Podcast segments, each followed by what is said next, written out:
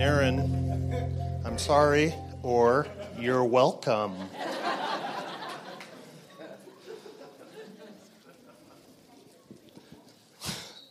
I crack myself up. Is Angie J here? I didn't see her. No? All right. We'll skip that part. But there is a new Bible verse. If you want to take one, they're in the back. Um, we do these memory verses. Angie did the artwork for this one uh, this month, and uh, it's Acts 4:12. So if you want to just grab these on your way out, um, they'll be available for the month of April, and it's just uh, kind of a tangible for you to be able to take this, put it on your mirror, or put it in your car, or whatever, so you can be reminded um, to memorize Scripture and be reminded of uh, who God is and all that jazz. So grab one of these on your way out. Um, let's just pray real quick. God, thank you for bringing us all here. God, I just uh, thank you that Asa reminded us that our, your spirit is here with us, and it's just up to us to open our eyes and to see your spirit here. God, I just pray that your spirit moves today and that you speak through us through your word. And we pray these things in Christ's name. Amen. So, our verses for this week are Acts chapter 4, verse 13 and 14. I don't know what page that is in the Bible. I'm sorry, I wasn't as prepared as Aaron usually is. Um, but Acts chapter 4, 13 and 14 says this Now, when they saw the boldness of Peter and John and perceived that they were uneducated, common men, they were astonished. And they recognized that they had been with Jesus. But seeing the man who was healed standing beside them, they had nothing to say in opposition. So, Peter and John, uneducated men. I can see why Aaron gave me these verses. he's not even here and he's busting my chops. when I uh, read this, I immediately thought of Forrest Gump, of course. I'm not a smart man, but I know what love is. You guys seen Forrest Gump before? That's immediately what came to mind. I don't know why, but uh, I just thought of these guys, Peter and John, who are uneducated, common men, but they recognize truth when they see it. This is a meaningful passage for me personally because my mic keeps going out. Uh, because I'm not an educated person. Um, I'm not a traditionally uh, trained pastor or minister. Um, I'm sure my parents are super proud of me for dropping out of college, but that's what I did. Um, I had a dream of rock and roll, like Aaron. Um, we both dropped out of college to follow our dreams of rock and roll. And uh, you've probably heard Aaron talk about it before if you've been around much, but you may not know that that's how Aaron and I met. Um, back in 1998, I believe it was. Aaron and I, um, that's when we first met. He was in a band um, called Time for a Haircut, which is a ska band. And if you don't know what ska music is, Google it. Um, and he was a trumpet player. I brought some pictures of Aaron, little baby faced Aaron right there. On the left, he played the trumpet. Um, I got another one of Aaron uh, there you can see him with his trumpet. Look at that young little baby. Oh, just a little guy. He was the oldest guy in that band, um, if you can believe that. And uh, so I worked uh, with this band called the Frady Cats, and I was this punk rock kid. I brought some pictures to show you. Oh, come on, Elijah. Trina's like, Do you always have to wear short shorts? but there's my band in uh, Kansas City. I'm there with the big pompadour and the Elvis sunglasses right in the middle. And uh, so I quit college to go follow my dreams of managing uh, rock bands and being kind of a punk rock kid. And clearly, God can use anybody because uh, He uses me. I'm not very educated. I don't know what I don't know, but and that's the good news. But I am confident that God has called me to serve him. And calling trumps everything. I honestly believe that. It doesn't matter how smart you are, how good looking you are, how whatever you are, how nice your car is, how nice your house is. If God has not called you, it doesn't matter.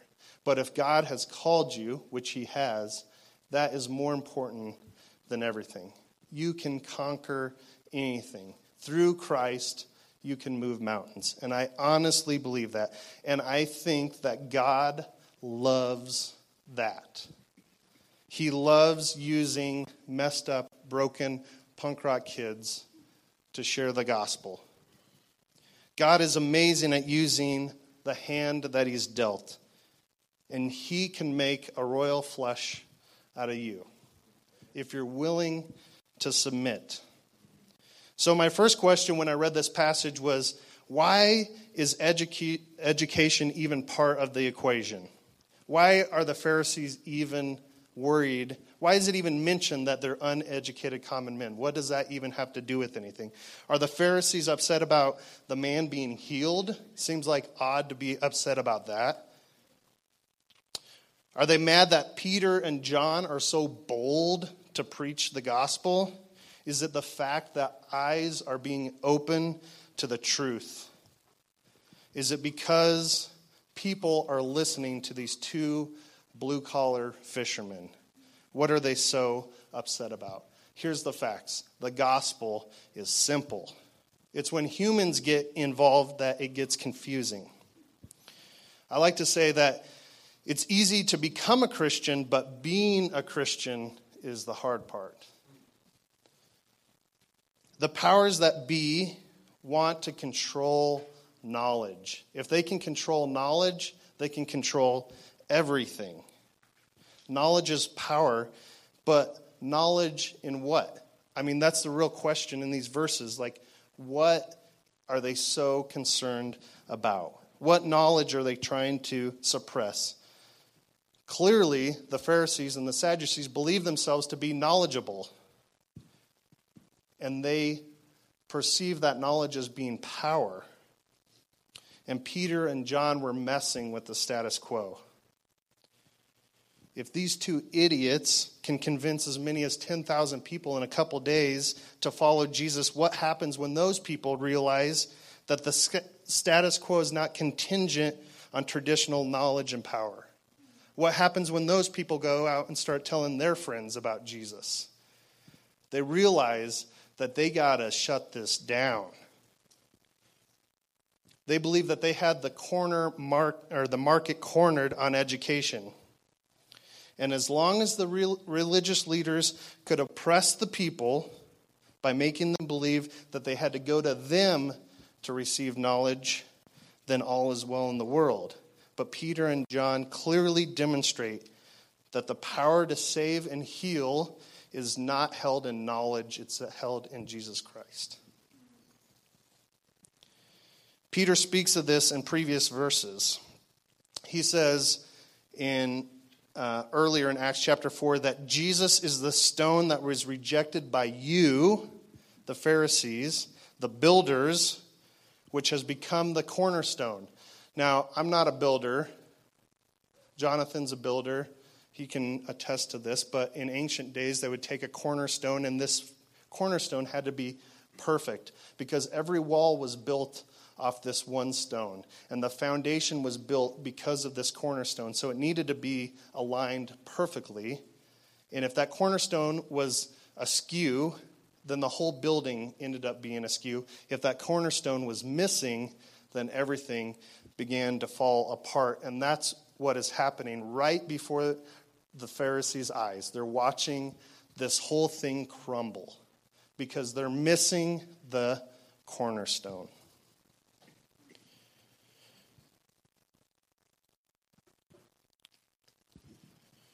I kind of feel sorry for the Pharisees.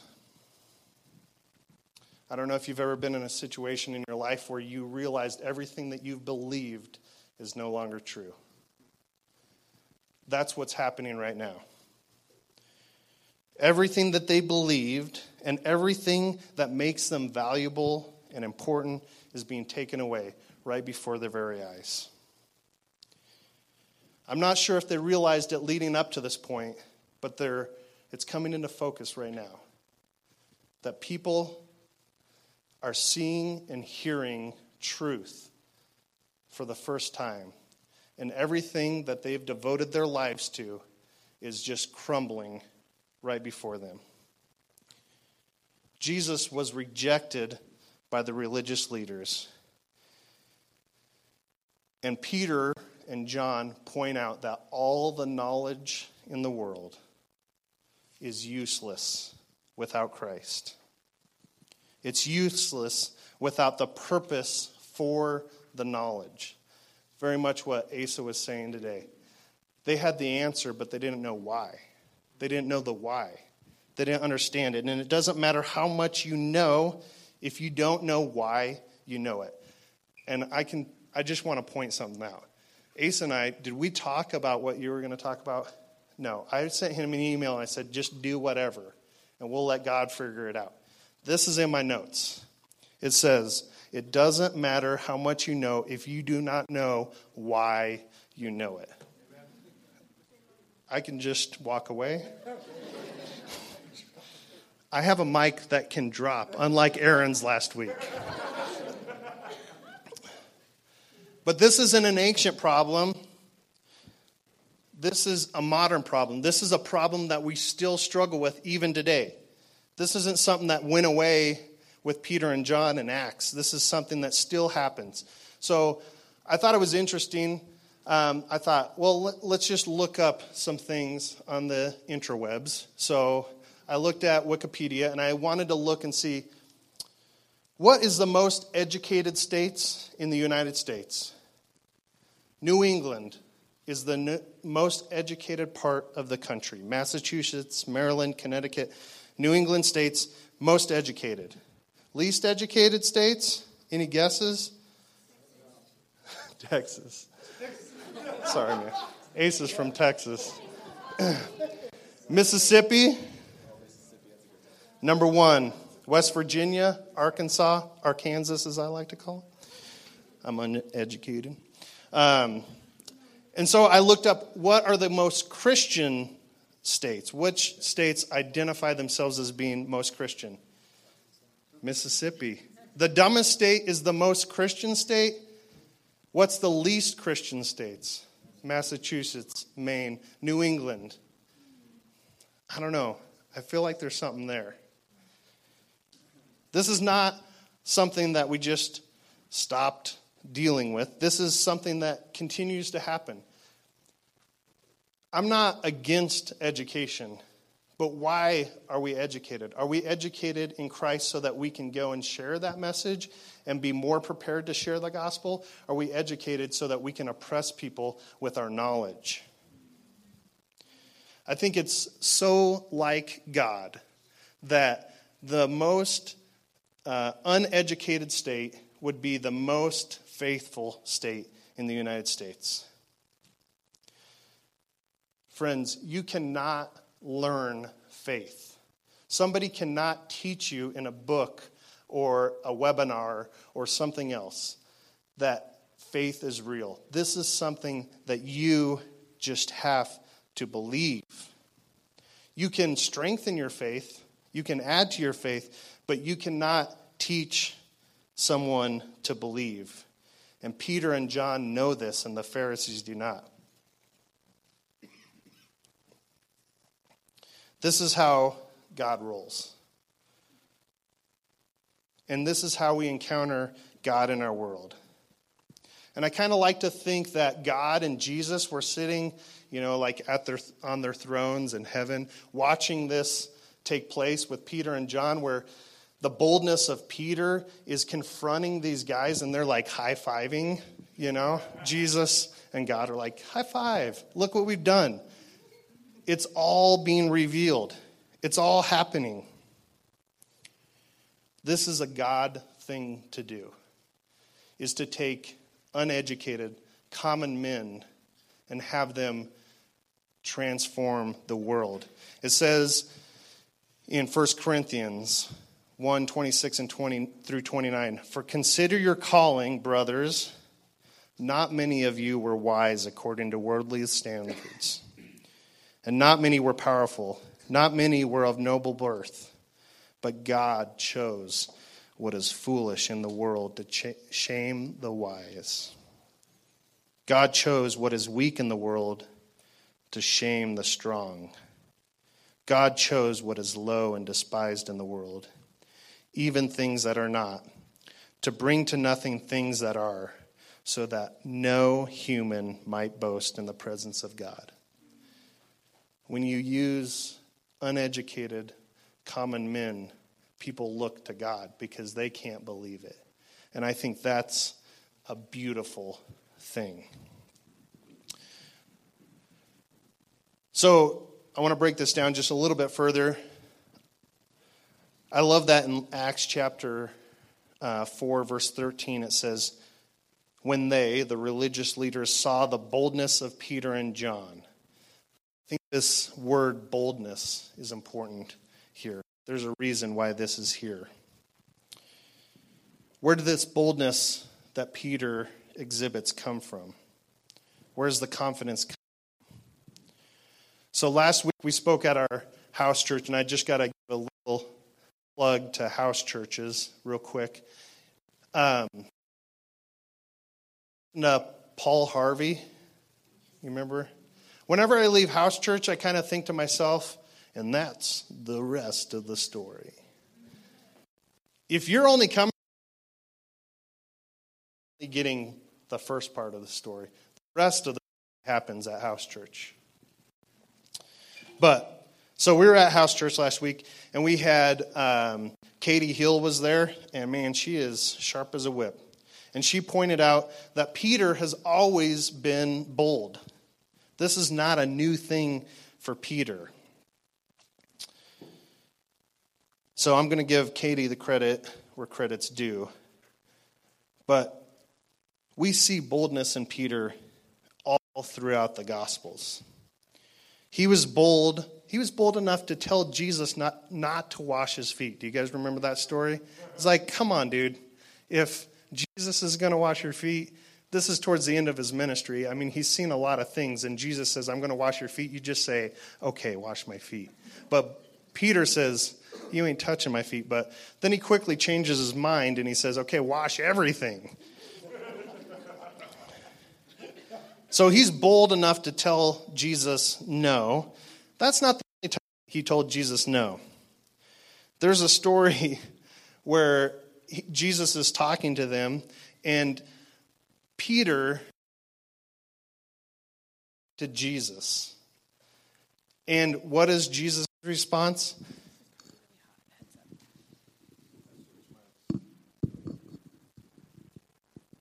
We're good? Okay.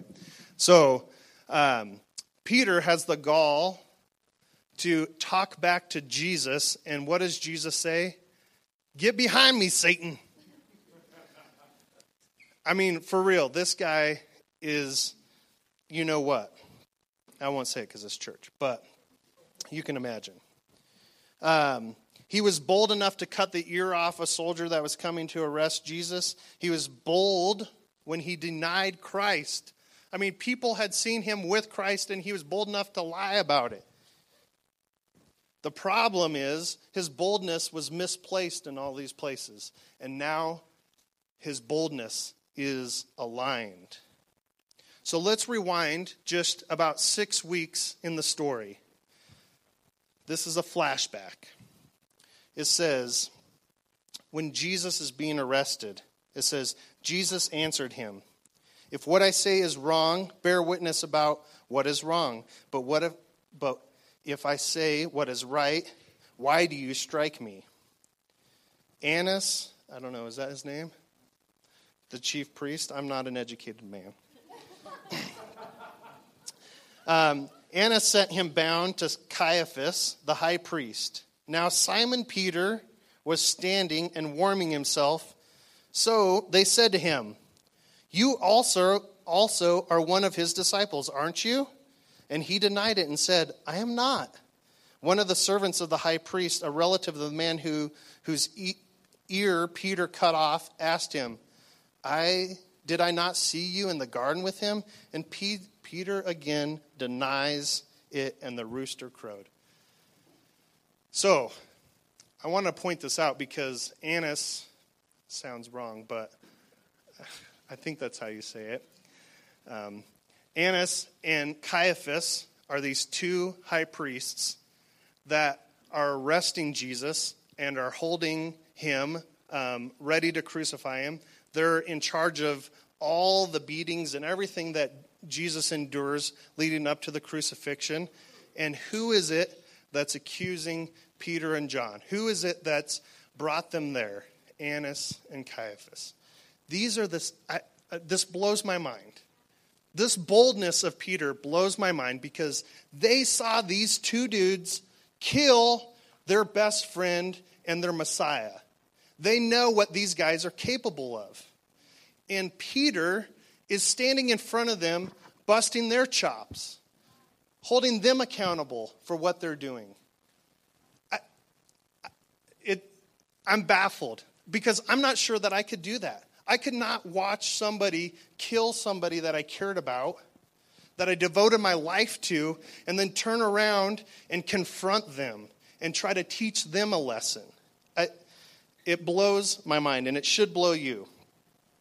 Peter and John knew full well what these men were capable of doing. They knew that these men could just have them struck down right there. It's a pretty bold move to call out these same guys that killed the Messiah. So, where does this boldness come from? This boldness comes from the Holy Spirit.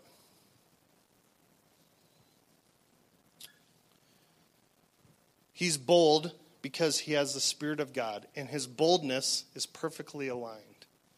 Before, his boldness was misguided, but God uses this boldness in this man to teach, to raise, to encourage, to love, to spread the gospel. The Spirit. The Spirit takes all of us, all the good, the bad, all of our insecurities, everything that we have, all of our baggage, and it says, I can work with this. I can make something out of this. This may seem like a mess to everybody else, but I got this. The Spirit says, I got you. I can make something out of you. And he says that with Peter. It says, If you love me, you will keep my commandments, and I will ask the Father, and he will give you another helper to be with you forever even the Spirit of truth, whom the world cannot receive, because the world neither sees him nor knows him, sees him or knows him. Our eyes have been opened. You know him, for he dwells with you, and he will be with you. This Spirit can change your mess into something that will change the world. Peter's like, I'm not a smart man, but I know who God is. This same spirit that has emboldened Peter to stand up to the Pharisees is available to you and to me. But without faith, you cannot receive it or understand it. And when you receive the Spirit, you receive a calling, you receive a purpose. And your calling I want you to hear this. Your calling, your purpose is not contingent on your education. It's not contingent on how good looking you are, or how well you can speak, or what color your skin is, or the clothes that you wear, the job that you have, the car that you have. The Spirit of God gives you a calling that surpasses everything in this world. It'll take you to places you never imagined, do things you've never thought possible if you're willing to submit. Nothing can stop the Spirit of God that lives inside of you except for you. You are the only roadblock that's preventing the Spirit of God moving throughout you. God's calling you today to be bold, to let your insecurities down. I'm not, I, I don't look at myself as a good speaker. I'm not a smart person, but I feel empowered by the Spirit to share with you all. Be bold. We can sit on our hands all day and not change our world, or we can take the Spirit that God's given us, open up the door, and allow the Spirit to move. So I want you just to stop for a minute. Just bow your heads with me for a second. If you're a believer and you've put your faith in Christ, but you're keeping the Spirit at bay, today's the day. I'm calling you out. Put aside your insecurities, give them to God. There's so many things that we can do and so many excuses that we can come up with where we say, I'm not good enough. I'm not smart enough. I'm not whatever enough. And God's saying, listen, my spirit can take that and make something out of it. The Spirit of God wants to use you today. It wants to move in your life. It wants to change you into something else. In 2 Corinthians chapter 3, it says this, and this is my blessing and my prayer for you. Since we have such a hope, we are very bold. Not like Moses, who put a veil over his face so that the Israelites might not gaze at the outcome of what was being brought to an end but their minds were hardened. For to this day, when they read the Old Covenant, that same veil remains unlifted because only through Christ is it taken away. Yes, to this day, whenever Moses is read, a veil lies over their hearts. But when one turns to the Lord, the veil is removed. Now the Lord is the Spirit, and where the Spirit of the Lord is, there is freedom. And we all, with unveiled face, beholding the glory of the Lord, are being transformed into the same image from one degree of glory to another. For this comes from the Lord who is the Spirit. My friends, the Spirit wants to move in you. And my prayer for you is that you would welcome the Spirit in. It's all around us, as Asa's taught us. It's here, it's available, it's time. Would you join me in letting our guard down, giving our insecurities to Christ, and saying, We may not be smart but the Spirit of God can work with me. I've got something to offer.